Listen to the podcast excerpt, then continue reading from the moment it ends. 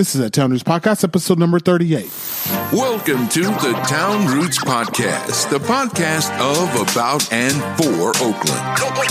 No matter if you live in the town, do business here, or are visiting, we have something for you. And now, your hosts, Anthony Wilson and Vincent Hayes. Charles Farrier from Crumble and Whisk. Charles, welcome. Thank you. Nice to meet you, Anthony. Thank you for inviting me onto this podcast. Absolutely. And Vincent, how are you doing? I'm good, man. I'm good. How are you? Good. Great.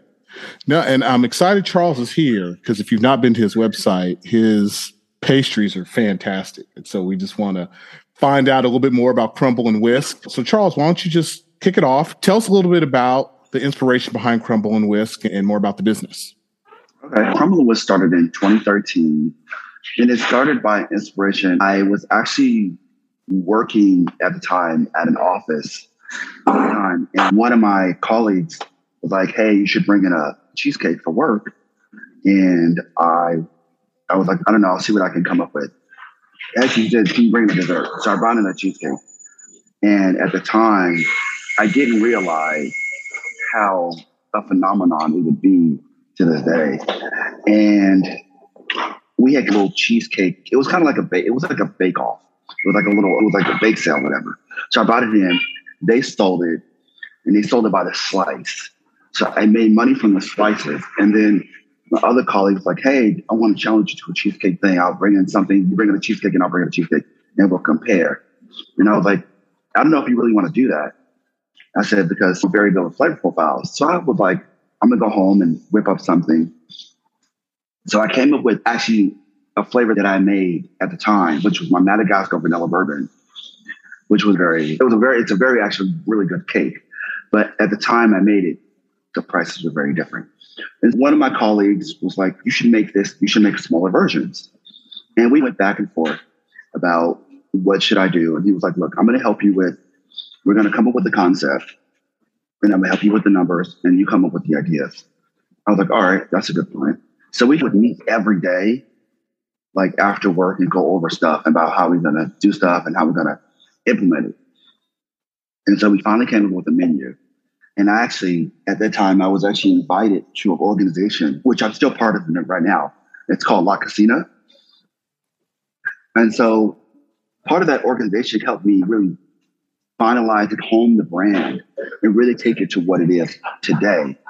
And they kind of helped me come up with the name, really try to get everything organized and not having a 31 flavor Baskin Robbins menu.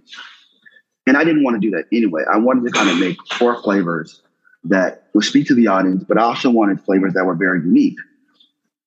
And so every month, uh, we come out with a seasonal flavor. We try to do something out of the box, but we also wanted the core flavor that was also unique within the brand.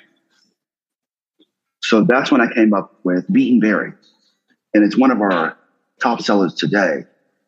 And it starts off basically with roasted organic beets, blueberries, and it's cooked in red wine. And then we top it with a blueberry, a blueberry red wine compote.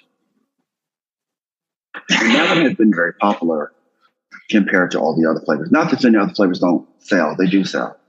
But the menu today consists of a classic New York, a strawberry, a lemon, our beaten berry, chocolate marble, and then we also do a vegan. So all this started with someone, one of your coworkers, challenged you Exactly. to make a cheesecake. He did, and he actually lost. But yeah, That that is amazing. yeah. And so, had you made a cheesecake before that, or I hadn't made one before prior. No, I hadn't made one before, but I had baking experience, so that was a thing that I had already know how to do. okay? So, what made him challenge you to make a cheesecake? Where'd that come from? I think because he saw that the potluck, based off the potluck sales, I had made all this money based off the per slice. and so uh-huh. he was like, if he can do it, I can do it. So that's when he was like, I want to challenge you to a cheesecake bake off. okay, And okay. so that was very interesting. So the challenge turned into a business for you. For what me. happened with him? Did he start a business too? I don't know. Actually, don't I don't know. Actually, I don't know if he's actually still with the company. Okay. Yeah. Cool, cool. So Yeah. where do you sell? Is it do you have a food truck? So we you do sell online? currently. We have we do we have we we actually opening our first brick and mortar Currently, right now, we're selling at our farmers markets. So we do San Francisco Ferry Building, and we sell in Marin. We were doing two other markets, but being staffing issue, we had to stop those markets. The other factors where we sell, we have four actual virtual locations. We have one in Oakland, one in San Francisco, one in San Mateo, and one in San Jose. So we sell at those virtual locations, which those are really good for the brand because it allows us to do basically marketing. Sales are one thing, but it allows people to know who we are and allows us to reach a broader audience. And that's what I like. And to, to describe the virtual location to me a little bit more. So the virtual locations are basically so they're basically food halls. So people can basically order off of DoorDash or Grubhub or Uber Eats, and they basically can walk into the location and pick up, or they can have it go off for delivery. Oh, I see. So they order online, but then you have mm-hmm. one pickup location. Got it. Understood. Understood. So are a lot of bakers you doing that? A lot of people are being bring that option for an alternative for alternative income because a lot of people are realizing selling to the public is great, but your sales are not as strong as if you kind of have other avenues. So it kind of helps balance it out in the end. And it also kind of adds a little bit of diversity to the profile. And not only do we sell at those, we also sell to, we also work with caterers as well. And then we also sell to two grocery stores. Which stores are those? We sell on Good Eggs. Okay which is basically an online platform. We order it online and they deliver it. And then the other one is. Oh, nice. So we sell a Berkeley Bowl. We sell two at both of their stores. So that's been very, that's been very successful working with them. And then we're trying to get our storefront open up, which will help with the revenue stream and getting things, hopefully everything back on track. So where is your new location going to be? So our location is actually on MacArthur and High Street. So right across the street from Planet Fitness. I don't know if you know the area. Mm-hmm. Yeah. Yeah. Yeah. So you can't miss it because we have a mural. We're hoping to, and we're going to be serving breakfast, lunch. That's very cool. Now, I actually heard you mention an organization that I have a little bit, just uh, enough to be dangerous, of uh, knowledge of, and that's La Cocina. Can you talk about what your experience was like with them and how it helped you develop your business? Okay. So La Cocina is a is an organization that helps people of color and people that, are, that don't know how to run a business or don't have any knowledge. And so they helped me, gave me the groundwork of basically figuring out what kind of license you need, how to do a patent and trademark, what kind of name, what kind of name that really fits for the brand that you're doing for. Because a lot of times people will think of a name, but it doesn't always fit with the brand. Um, they also help the color profile, making sure that the colors work with the brands and what they speak and making me do a lot of work and understanding like the colors that you're going to choose and understanding like what they mean to me personally and what happening, how do they relate to the brand? And how do they speak to the audience? And so they've also they've done that. And they've also helped me they've also given me catering opportunities in the past. So part of a member with them they have their street food festivals. They also have different events that they go they put on. And they always allow their graduates or their current participants to become part of it first before they reach out to other caterers. But most time, they really like to use their in-house caterers that they work with in the program to really kind of get the projects done. Very nice. And did from there, did you already have your business going before you went? I did not have my business. Go- I did not have my business going prior to before joining them.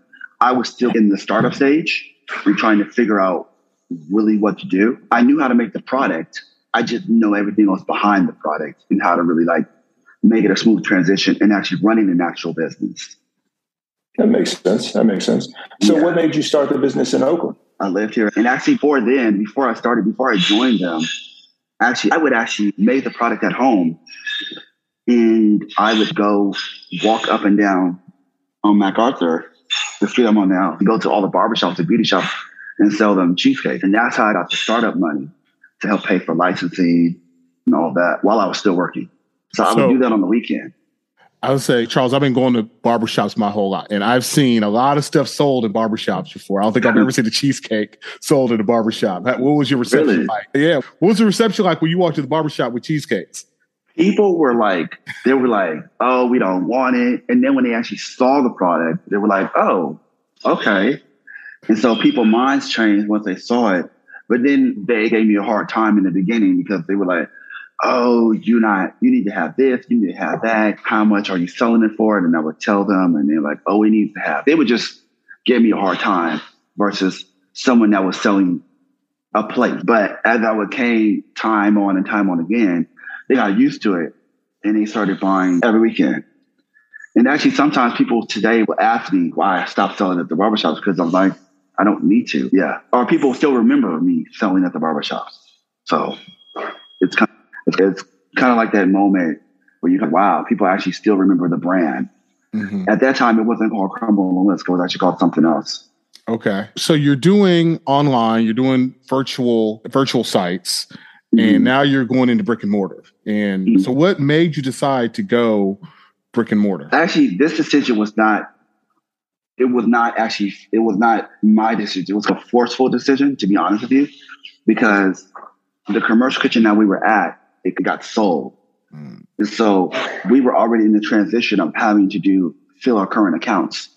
So I had to make sure I had to move it to a position. I had to move it to a space very quickly.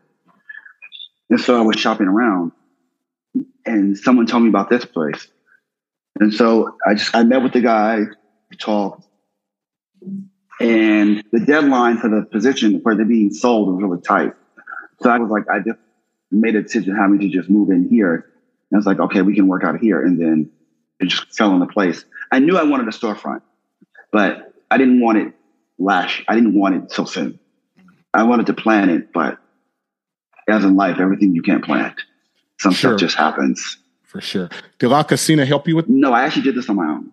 They're they are helping me with the marketing aspect of it, so that way when it opens up, they are helping me with make sure the press releases are going out and making sure that we have enough crowd here, so that when the doors open, that the sales are sufficient. And they did help me with making sure the financial projections were, so that we can uh, making sure that we know what we're going to project for the months going forward. And That's we still awesome. work together. We still work together today. I think for them, it's a really good, powerful organization to be able to have someone that you can lean on and to be able to help with the things that you don't know as a business owner. Because a lot of things that I don't know are things that I need to ask questions about, especially when it comes to employees. The employment and financials are two big things that I think you can never get enough guidance on. Tell me about that vegan option. Every time I turn around, I find out someone else I know has gone vegan. that, um, what inspired? Were the customers asking for that? Are you vegan and you decided to make something not, for, for yourself? I'm not vegan, but I knew that I had to have a dairy free option on the menu. And the vegan actually came along later on. I knew I had to have a dairy free option on the menu. So I was testing multiple recipes and trying to make sure that things were right. And we came across, well, I came across one recipe and just figuring out, because a lot of the recipes that I see online, they were they add a lot of stuff to it. And like, I wanted to keep it clean. And that's one thing I didn't want to do. I didn't want to add a whole lot of filler. So I wanted something that I think the vegans would like, but also it was very tasty. And then with the cheesecakes, we also developed vegan brownies along with vegan cookies. And we're trying to develop vegan cinnamon rolls, vegan and gluten free cinnamon rolls, but we haven't quite got it. We haven't quite nailed it yet. Uh, man, I'm not vegan, but you're making me hungry already.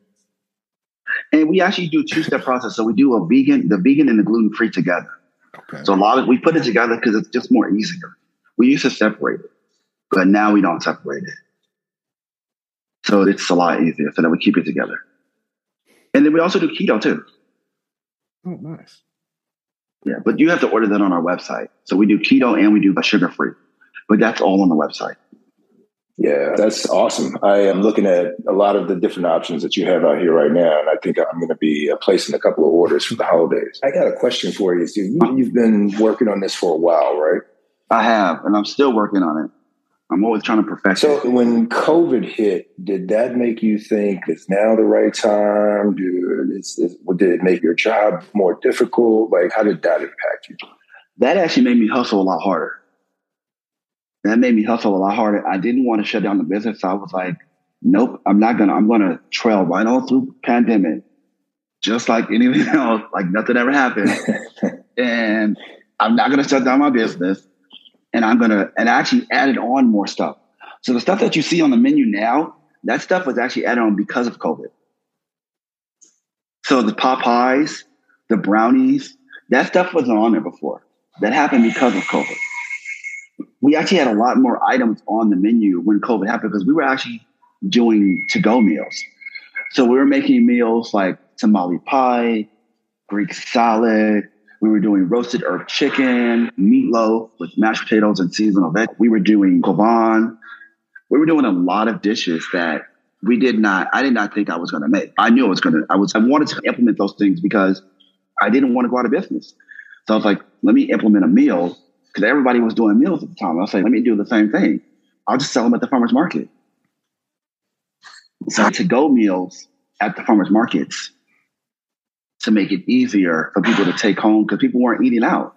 So you had dessert and you just put the meal with the dessert to sell Correct. your dessert. Nice. Exactly. I like that. I like that. And so oh. actually, and people today actually still ask about the meals. And I maybe one day I'll bring them back, but as of right now, not right now. It's just too much work. Did you have any formal training as a baker or chef before you started this business? I did actually. I went to culinary school. Okay. I went to culinary school and then I worked in multiple restaurants actually. Yeah, I worked in multiple restaurants. And prior to that, I always wanted to cook. I always wanted to cook because I was inspired from my father, who was actually cooking himself. He used to cook at the household. And so he taught me, and I would watch and see how things were doing, how things would be done. And so he was kind of like my inspiration of wanting to do it. And I feel like cooking is one of those things that you can learn to and you can, you know, inspire to want to do it. And it's a craft that you can always perfect. It's something that no one can ever take away from you. So your coworker, the challenge you, did he know you went to culinary school? He did actually. Oh, he knew and he challenged you anyway. Yeah, he knew. yeah. That's funny. I thought maybe that was on the under and he didn't know. No, he knew.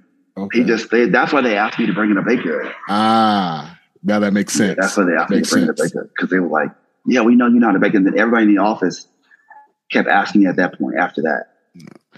So, Charles, it sounds like you've gotten a lot of help from La Cocina, and that sounds like great organizations. We'll put a link to them mm-hmm. in the show notes to the episode. And so, you had baking experience, but you didn't really have business experience. So, Correct. what su- what surprised you the most, or what continues to surprise you the most about being a business? What continues to surprise me is the the employees. I guess you could say the employees and the oper- day to day operation of things that happen that you don't expect, like equipment and, and things that you have to replace, or uncertain bills that come up, things that you have to get fixed, and those are day to day operations that you don't. That will let's say I don't expect it. I'm used to it right now, but it never gets easier. It never gets easier, and I feel like everybody that says, "Oh, I want to open up a small business," everybody thinks that they want to do that because they look at everybody. They look, only look at the surface point. They only look at the surface. They don't realize you have to be able to know financially if you can afford that. And sometimes people don't realize financially it's not doable for them, and sometimes it doesn't work out. Me, it's I'm always thinking and trying to figure out, okay, what worked, what doesn't work. So currently right now, we're trying to figure out, I've had to rewrite my menu for the restaurant three times just to make sure I scale it down, scale it enough so that way we can do it in our kitchen. And also making sure that the product that we get that will work so that we can make everything and figuring out, and then also realizing that I have to charge taxes now on those items because they're hot. Those are always things that I'm always not leery about, but I know in the back of my mind I have to pay for that. Got it. So you mentioned earlier that you started the business in Oakland because you, you, live in Oakland. But let me ask yeah. you, let me ask you in a slightly different way. Why is it important to you to be a black owned business in Oakland? For me to be a black owned business, first of all, I'm also giving back to my community. I'm also starting where I started from. For me as a black owned business. Also for me, it also I feel like I give inspiration to all the young, for me, the young black boys to show them that they can do they can do what they want to do and not have to be led down the wrong path like everyone wants to stereotype a black man to be. And so one of the things that I would like to do for, as a separate organ, as a separate thing, I would actually start, and I would like to start a nonprofit to teach young black boys on how to cook and how to really kind of show them that they can do certain things, even if you don't want to. It's just an idea. You can go on and be a carpenter, do what a carpenter or painter or whatever, But to having someone as a role model and as a guidance to help you along the right path in your life so that you don't grow up thinking that you don't have anybody to turn to. And so that was also one of my inspiration and wanting to do it as well. But then the other factor of growing up, for my childhood growing up, for not having a strong family household, I also wanted to show something that I can do myself. It was also, for me, it was also a proven point for me that I can also do it. Nice, nice. I love the story. So, Charles, this has been fantastic. Why don't you tell Thank the you. listeners how they can find you? So you can actually find me. You can actually find me. You, you go to our. You can go to our farmers market on Saturdays at the Ferry Building, or Sundays in Marin, or you can hit us up on our social medias. We have Instagram, we have Facebook, we also have TikTok, and we also have. You can also pop in at our store too, and if you want to talk to me as well. So those are ways that you can actually come and find me. If you're looking to support the small business, our business, you can actually go to our website and we actually have a support page for donations for our Givebutter campaign. So that way we can also keep this project, we can keep our doors open and keep our project going. So people can pop into the store and ask for mm-hmm. you and you'll come out the kitchen and say, Hey, yeah. Charles, I heard you on the Town Roots podcast. yeah, we get that all the time. We get that all the time. people always hit us up as, Hey, I saw you on the paper or I saw you there. So they want to come and support, which is great. Good. That's awesome. So I'm always down for that. I definitely try to do a lot. So, Charles, what's the address of your brick and mortar? So, our address is 4104 MacArthur Boulevard. You won't miss us. There's a big mural on the door, and we have a, well, you'll see my face. You'll see the name on the door as well. So, therefore, you can't miss us. And we're next to a coffee shop. Thank you for listening to the Town Roots Podcast. For more information about the show, to leave comments, and connect with the hosts, head over to www.townroots.com.